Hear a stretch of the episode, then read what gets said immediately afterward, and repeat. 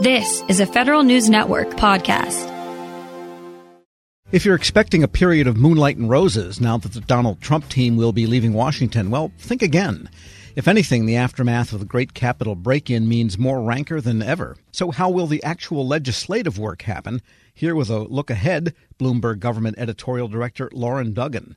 And Lauren, I guess it's not till late January that they really get underway with what would have been the normal legislative process, etc but for the interruption of some really weird events last week. Right, some pretty extraordinary events in the last week, um, but folks are beginning to look to January 20th and beyond what to do with the new administration that's coming in and what to do with Democratic control in both the House and the Senate.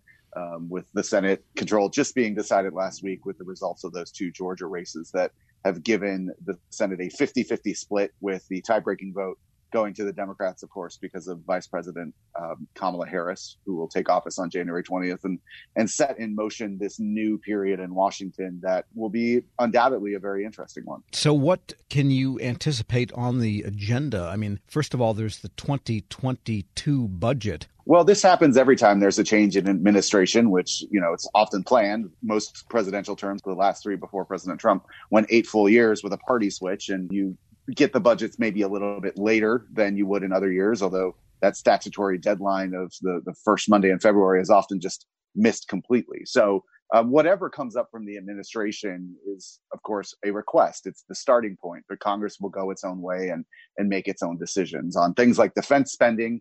Um, oftentimes, there's more agreement between Congress and the administration on the overall contours and even some of the line items there on spending. But the domestic asks of a Trump administration are undoubtedly going to be very different than those of what President Biden and his team will want to do. So um, we'll be waiting to see how long it takes to finalize that budget, send it up, and then begin the hard work of poring over it with appropriators getting back involved and the authorizing committees as well. Um, obviously, a lot of this will be happening still in a virtual hybrid committee environment that was happening last year as a result of COVID 19 the House has set aside some weeks as committee work weeks versus floor vote weeks. So we might see those weeks used to bring some of these cabinet officials, newly minted ones, up to explain their requests, maybe even um, ask for money beyond what's in the request. So it'll be interesting to see how that plays out.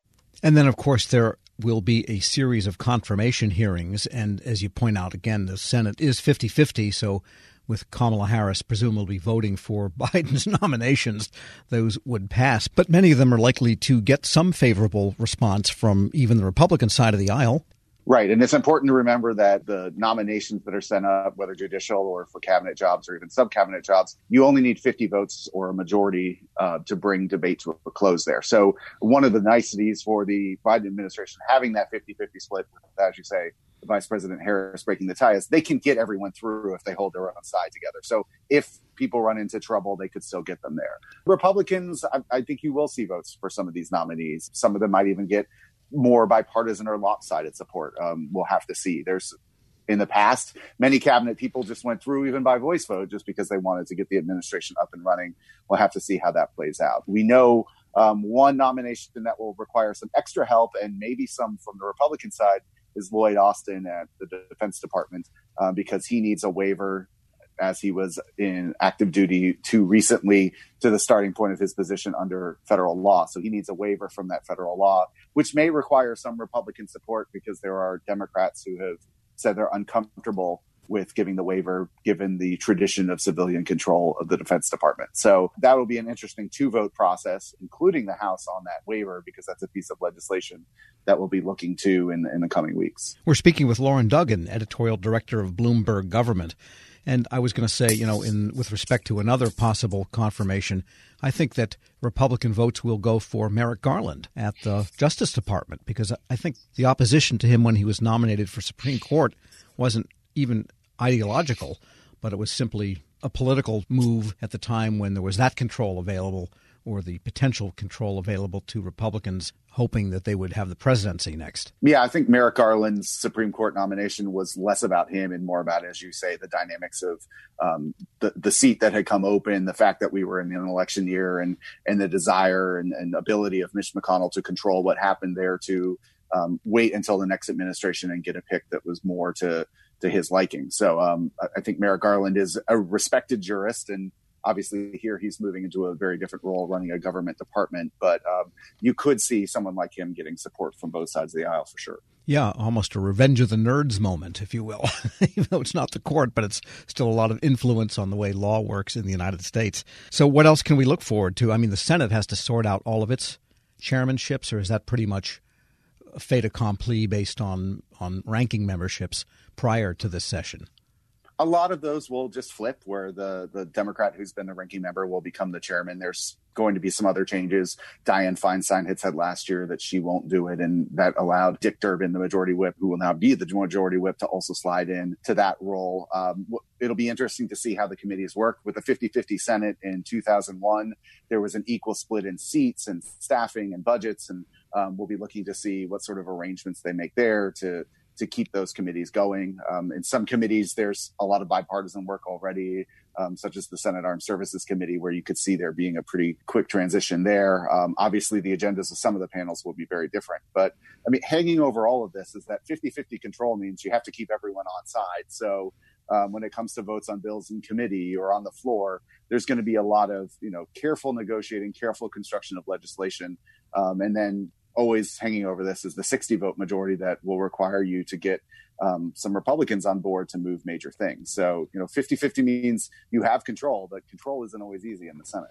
Sure. And so there's the starry eyed idealistic view that perhaps knowing that it is 50 50 and so many of the votes were almost 50 50 votes to put those people in the Senate, that there'll be some sensitivity on the part of each side to the other side's views. Absolutely. And some would argue that's what the Senate's there for. I mean, the 60 vote threshold for, for many people is viewed as a way with you have to come to consensus before you move things.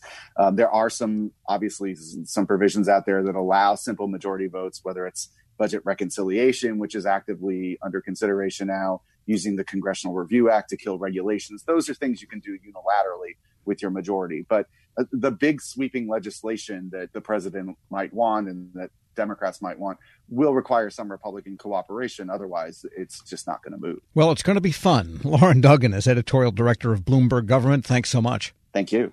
We'll post this interview at federalnewsnetwork.com slash Federal Drive.